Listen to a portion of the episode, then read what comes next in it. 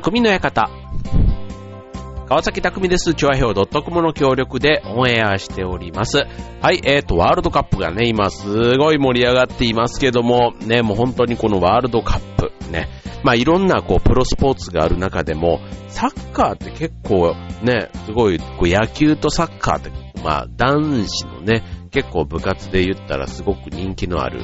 ポーツで、まあ、二部される。まあ、僕は全然どっちもやってなかったんですけども、はい。まあ、そんなね、えー、競技人口というか応援人口も含めて、まあ野球とサッカー、ね、プロの中ではまあツートポ、まあ今はね、まあ他にもバスケとか、いろいろバレーボールとかね、プロのスポーツたくさんありますけども、それでもやっぱりね、あの、規模的感というか、ね、こう関心度合いが高いっていうのはその野球とサッカーっていうのはもうなんか、ね、今後も変わんないんだろうなぁなんていうふうに思いますけども、それにしても、ね、このワールドカップ、まあ確かにね、あの、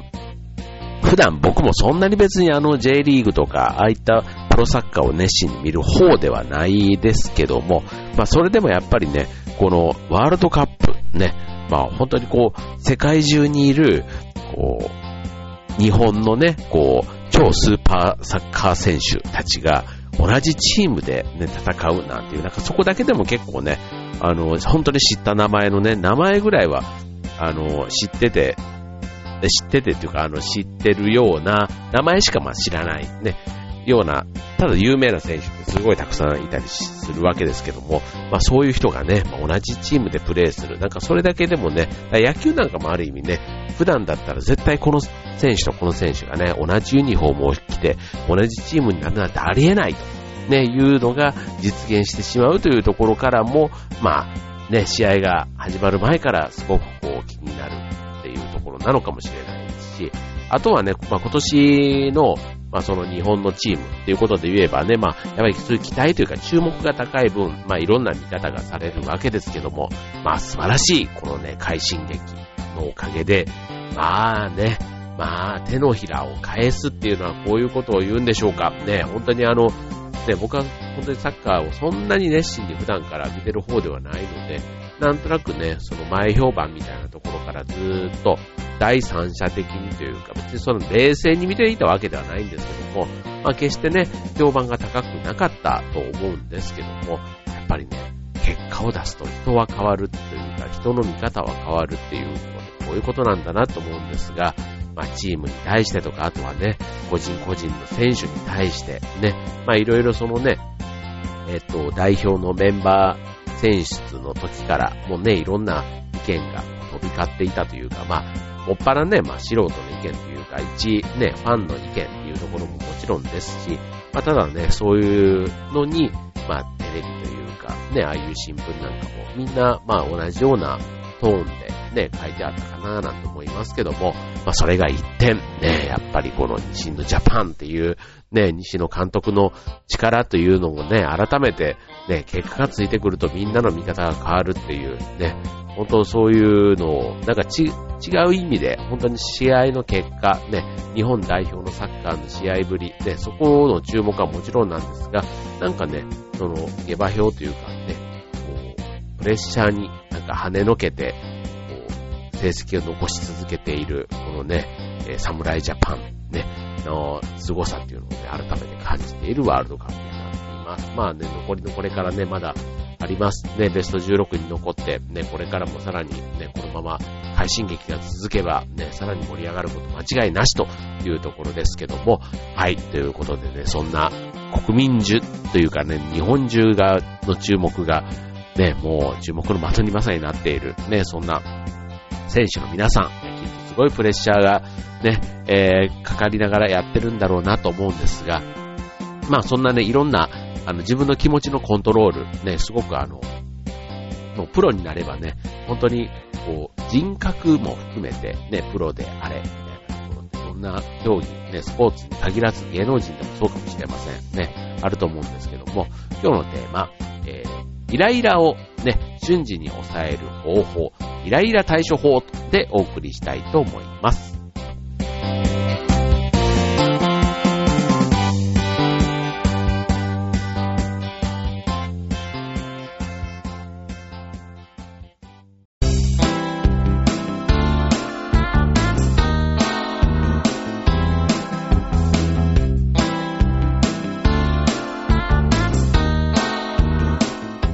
はい、えー、今日のテーマは、イライラ対処法ということで、まあ人間ですからね、まあイライラすることっていうのは、大なり小なり、あの経験もあるでしょうし、まあ日々のね、いろんな生活の中で、まあイライラする原因っていうのは、あの人間関係もそうでしょうし、例えば人間関係じゃなくて渋滞とかね、あとはもう自分自身に対して、なんかなんでこんなことできなかったんだ、なんでこんなことしちゃったんだろう。結構ね、えー、イライラする原因っていうかね、イライラする出来事っていうのは、まあ日常的に意外と多いんじゃないかなと。まあこれあの、人間だからしょうがないというところもね、あると思うんですが、ただこのイライラ、ね、まあしょうがないで諦めるんではなくて、まあ上手に抑えることができれば、まあ、毎日のね、生活がもっと、まあ、楽しくハッピーになるんではないかという、そんなテーマで、今日はね、えイライラ対処法ということでお送りしたいと思います。ということでね、今日はね、3つご紹介できたらと思うんですけども、えっ、と、まあ、イライラを抑えるというかね、まあ、感情のコントロール、まさにね、プロの人たちは、まあ、こういう要素がきっとあるんだろうなっていう、そんなポイントで、今日は、あの、ご紹介したいと思うんですけども、まあ、じゃあそんな中のまず一つ目、ね、これはまあ別にあの、プロに限ってじゃなくて誰でもできる、ね、ところから今日ご紹介しますけども、はい、一つ目。まずは寝て、気持ちを冷静にさせる。まあ、寝るって結構ね、あの、例えば、昨日までね、本当にもうイライラして、ね、僕なんか例えば電車の中とかでね、たまにね、なんか知らない変な、あの、おっさんというかね、にね、イラッとさせられることはあるんですけども、はい、まあそれはね、まあこれ、うん、まあ向こうもね、多分同じようにイラッとしてるんだろうな、なんて思うとね、まあ今になっ、今となれば、しかもその時になんでイラッとしたんだろうなっていうのがね、もう何日か経つと覚えてない。何日どころか一晩寝ただけでも、まあそのあたりがね、えー、すっきりしてしまうことがある。ね。まあ気持ちが収まるっていうのかな。まあ状況をね、思い出せなくなるってことは多分大したことがなかったっていうふうに考えると、まああの、まずは寝て、ね、それでもやっぱりね、気持ちが収まらないようだったら、ある意味それはね、まあ、本物のイライラということで、またちょっと違う対処法が必要かもしれませんけども、あの人間にはね、まずそもそも忘れるという便利な防衛機能が備わっているので、まあ、イライラをね、手っ取り早くね、沈めたいということであれば、まずは寝て忘れるということが一番ということです。すごいですね。なんかもう、原始的というかシンプルイズベストな解決方法のような気がしますけども、はい。で、もちろんね、そのイライラの原因っていうのは、あの、問題をね、問題とちゃんと向き合って、ね、解決しないといけないものもありますけども、あの、イライラして冷静さを失った状態では、なかなかいい解決方法も出ないということで、まあ、寝ることでね、得られる、この、なんていうの気持ちの落ち着きっていうことが、まあ、ある意味ね、えー、解決につながっていくということですね。はい。なんか、ある意味、こう、本当の、まあ、きっとそうなんでしょうけど、なんか、あ、寝たら忘れるよってね、なんかカッカカッカしてる時に言われてもね、意外と冷静に聞けなかったりするもんですけども、うん、意外と的を得てるような気がしますね。はい、えーと、続いては、二つ目。これはね、えっ、ー、と、まあ、これもそうですね。第三者に話を聞いてもらう。まあ、これもあの、愚痴ですよね。愚痴を誰かに言えば、なんか気持ちが収まるっていうね、これあの、風邪とかだとね、人に移して治すみたいなね、なんか本当かどうかはさておきあるように、こういう気持ちの部分なんかも、あの、ね、えっ、ー、と、よくあの、嬉しいことは、えっ、ー、と、人に話すと2倍になって、嫌なことは人に話すと2分の1になるというね、なんかそんな話がありますけども、まあそれと同じで、えっ、と、第三者に話を聞いてもらうと、まあ自分一人でね、思ってたより、まあそれをね、半分にしてくれるっていう効果があるんじゃないかなと思うんですよね。はい。なので、あの、まあ、これあの、イライラ、イライイライラトークはね、あの、誰、あんま別に聞かされた方がそんなに楽しくなるわけではないので、むしろあなたのことが好きだからね、まあ、あの、その人のね、えー、ためを思って、ね、半分にするために一緒に聞いてくれてるって思った方がいいかなと思うので、まあ、心が許せる第三者、まあ、家族でも友人でも、そういった人に話を聞いてもらうっていうのが良いということですね。まあ、あの、特にね、別にあの、アドバイスが、ね、いいアドバイスがもらえなかったとしても、あの、人に話を聞いてもらえたっていうだけで、びっくりするほどね、気持ちがスッキリするということがありますので、まあ、第三者に話を聞いてもらうというのが、まあ、イライラ対処法としてはとても有効ということです。はい。では続いて、えー、最後、ね、三つ目はじゃあ次のコーナーでご紹介したいと思います。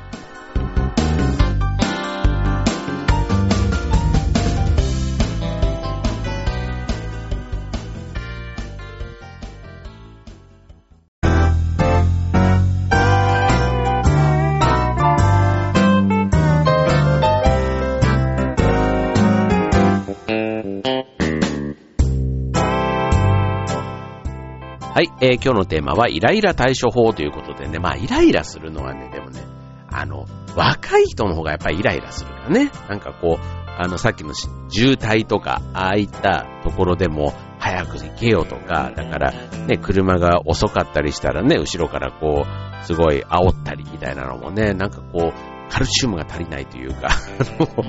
原因なのかなと思うんですけど、これはね、結構あの、年齢とともにというか、ね、落ち着いてくる、ね、丸くなったなんていうのはね、もしかしたらイライラが減ったっていうのとね、結構一緒のような気はしますよね。人を見てても、結構なんかその、とんがってたというか、ね、今度あの、同窓会みたいなものがあるんですけども、その時でもね、以前と違ってイメージが違う、あの、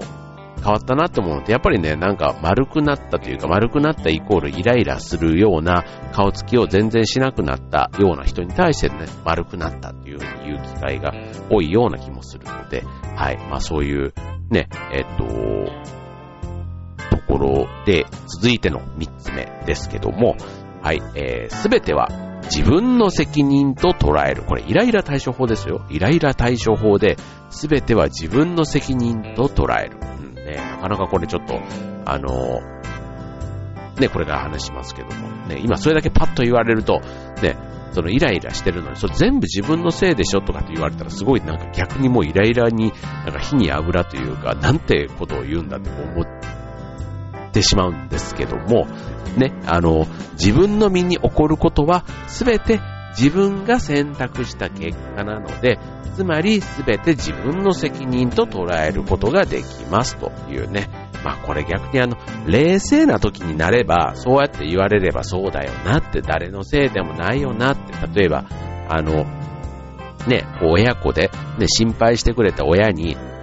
ガーってこう、ほっといてみたいな感じでね、その心配してくれて話を聞こうとしてくれてるのに逆にそのなんかこう、哀れまれたというか、同情されたことにまたイライラしてしまって、なんていうのはね、結構10代の頃とかは、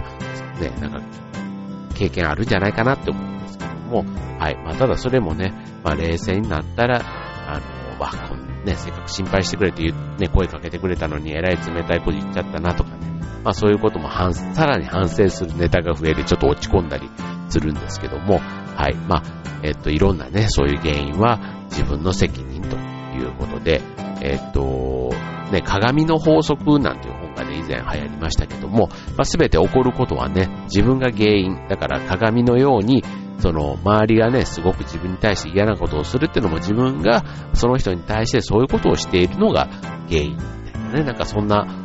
ね、ベストセラーになった本もありましたけども、まあ、自分の責任と捉えること。ね、例えば会社に遅刻しそうなのに渋滞に巻き込まれてイライラしてしまったのは事故を起こした人が悪いのではなくて、えー、っと、あとそんな時間に道路工事をしている作業員の人もが悪いのではなくて、えー、っと、こうなる状況を見越して、えー、っと、自分が家を早く出なかった。まあ、そこの責任が大きいというふうに思うようにするということ。ですだから、人が悪いとかでなっちゃうと余計にそのイライラが解消しないけど、自分がっていうと、まあ、そっかって思えるようになるというとこですね。はい。で、あとは例えばね、えっ、ー、と、後輩とか部下とかがもしいる人だったらね、なんかこう、仕事が自分のペースと合わなくて、こう、イライラしてしまうときに、それは自分が教える力が足りなかったっていうふうに思うというとこですね。なかなかこれはちょっと、あの、人間としてね、得があるというか、ね、そういうふうに思う、あの、なんか人間力みたいなものがないとなかなかちょっとこっちの域にはいけないような気がするんですけども、はい。で、えー、っと、ですね、はい。で、えー、っと、例えば、あとは、見た目とか、ね、なんか、えー、っと、見た目がね、あの、かっこいいとか美しく、ね、飲まれなかったせいで、自分はモテないと。ね。で、こういうなんか、見た目の話とかになってくると、さすがにこれね、自分でどうこうできるもんじゃないよなって思いがちなんですけども、実はこれですらも、ね、自分の責任ということができるという考え方なんですね。つまり、ね、見た目がかっこいい、かっこ、あ、かっこ悪いとかね、えー、なんかこう自分にコンプレックスがある、あったとしても、まあそれによって、ね、気持ちが消極的になっている時点で、まあその人自身がね、ちょっと暗い感じに見えたりとか、だからそれはもう、ね、えー、やっぱり自己責任というふうになると。ね、なんかこれちょっとあの、すごくこういうふうに返されると逆にちょっと凹んだり、で、イライラというよりはちょっと凹むみたいな感じになるような気がしますよね。はい。まあ、あの、いろんなね、今みたいな、えっ、と、イライラ原因、ね、イライラの対処法ということで、まあ、その原因っていうのは、えっ、と、まあ、イライラを抑えることができない。つまり、感情のコントロール、知識、力が足りないということに、だんだんこう置き換わっていくような気がしますよね。特に3番目の話で言うと。ただこれは、あの、今日明日ですぐに身につくものではないということで、えっ、と、ただ、さっきみたいなね、その、自分の責任っていう風に思えるようになってきたときに、まあ、他人のね、人のせいとか、周りがどうだとか、あと、ね、どうにもならない渋滞とか、ね、そういったところのせいにして、こうイラッとしてしまうよりも、あの気持ちが楽になる。自分に向けることでイライラする機会が大幅に減るということが、まあ一つ今日のね、えー、ポイントになるというところですね。はい。まあ自分自身でね、あの最初の二つはね、気持ちの切り替えだったり、寝て忘れるとかね、そういったところと比べると、随分ちょっとあの、精神的にはね、かなり大人な対処法な気がしますけども、まあ人に頼らずね、自分で解決していくというところが、えー、この3つ目のポイントになるかなと思います。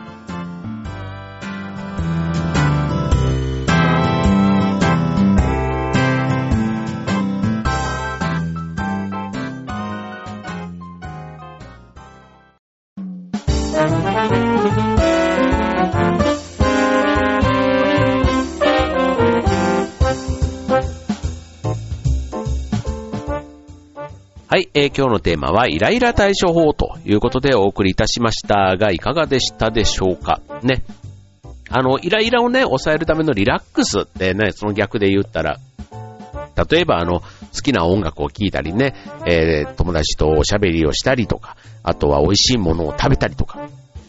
ね、なんかそういう物理的なというか、なんか行動、楽しみで、えー、